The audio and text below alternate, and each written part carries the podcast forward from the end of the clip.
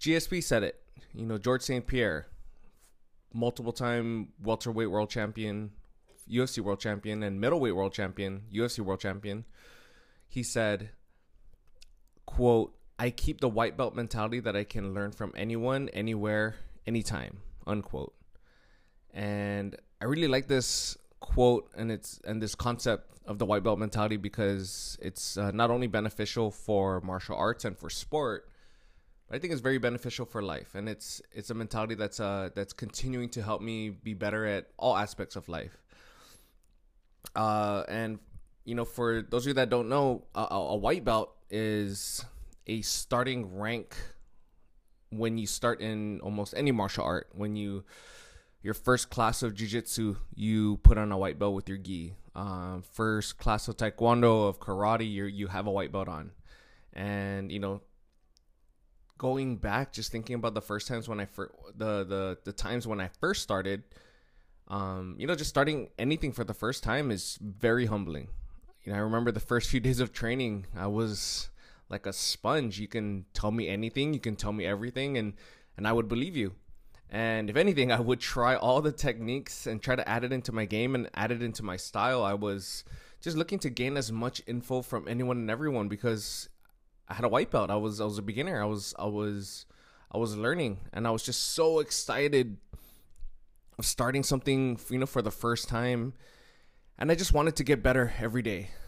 And uh you know the white belt mind is essentially it's it's never afraid to fail and always open to try new things and all things because you really don't know anything starting uh, a new sport, a new martial art, or anything new in life.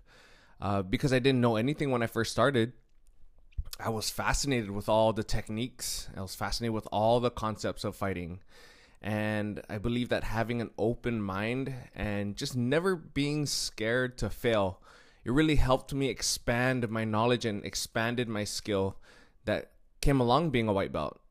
You know, the the white belt mentality is is not conditional to your experience. You know, it should always remain the same and no matter how long you've been doing any particular thing. You know, for example, uh you know there were there were these two guys at a uh, there were these two guys at a bar talking about the UFC fights. Uh, you know they were showing the UFC fights there, and you know, they they didn't look like fighters or martial artists, or it looks like they didn't even work out. You know, but they were talking about why fighters don't do this, why they don't do that. You know, they were being the the super couch potato, um, potato chips freaking coach from home, and it, it was it was was kind of funny, but I, I was listening, and uh, they were talking about why the fighters didn't do a certain type of footwork, you know? And I was like, oh, that's this is very interesting.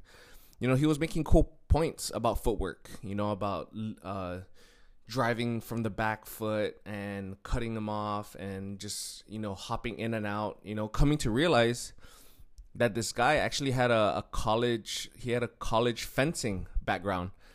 And if, if you if you've seen fencing or if you've studied fencing or even if you just watch it, dude, fencing has phenomenal in and out footwork. Uh, you know, their base is solid. You know, their their agility is phenomenal.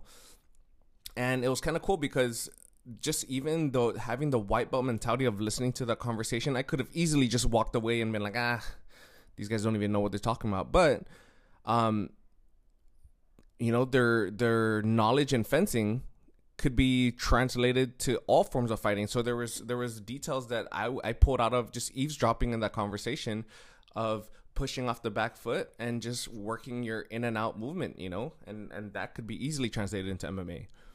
You know, another another good example is jiu-jitsu and the mechanic. You know, um, one day of jiu-jitsu class, this guy came in for the first time and uh, he put on a white belt and you know while everyone was grip fighting um, in jiu-jitsu the instruct the instructor was explaining grip breaks you know and for the first timer you know the the the mechanic jiu-jitsu guy you know he he was he was kind of curious and he he I heard him recommending a, t- a different type of grip break for jiu-jitsu and you know I overheard the concern and the suggestion and I thought it would and I thought that his his concept of the grip break was kind of cool you know even though it was his first day And uh, you know, during our water break, I asked him to show me what he was talking about because I was just so interested. And uh, I asked him, you know, to grip my gi, and I would try to break his grip. And holy cow, dude, his it was so hard to break his grip, you know, with the traditional grip break. You know, later on, finding out that he was a freaking mechanic, and he had a, uh, you know, man, these crazy mechanic grips. It was it was wild, dude. I, I and then I tried a suggestion, and his grip came off easier. You know, I found out. Um, and then yeah, he was telling me that he was a mechanic for over 10 years, you know, with that's why he has all that crazy grip strength. And you know, his grip break suggestion, I think it just really stemmed from his knowledge of leverage, you know, acquired as a mechanic over over the years. So even at that, I learned something new from from a guy that came in for the first time in jiu-jitsu class uh, how to break grips, you know, just from him being a mechanic. So I was so glad that I had the white belt mentality of even asking him during our water break what he was talking about because I was just so curious, you know? And really, if you think about it, if my ego uh, got in the way of learning from anyone and everyone, you know, I, I would have missed these awesome details uh, from the fencing footwork from the dude at the bar or I would have missed the details of grip, the grip breaking technique from the white belt mechanic. Um, and these are things that I still implement in my training and I still implement in my game uh, and in my fighting style. If anything, because of these these suggestions, I continue. I've continued to build on it and continue to do more research on fencing. Um, mechanic work, maybe not, but just the the the affirmation of having the white belt mentality that I could learn something new was, you know, was it was there. And you know, if you're not if you aren't learning new things, um you're to you're to be stagnant. And if you're only seeking knowledge from a certain group of people, uh, then you're definitely limiting yourself. You know, with the internet and access to the internet, it you do you can get so much information um, so yeah, I just I really highly suggest to a- approach life uh, with the mentality of someone with of a white belt. Anyone and everyone has something that you can learn from.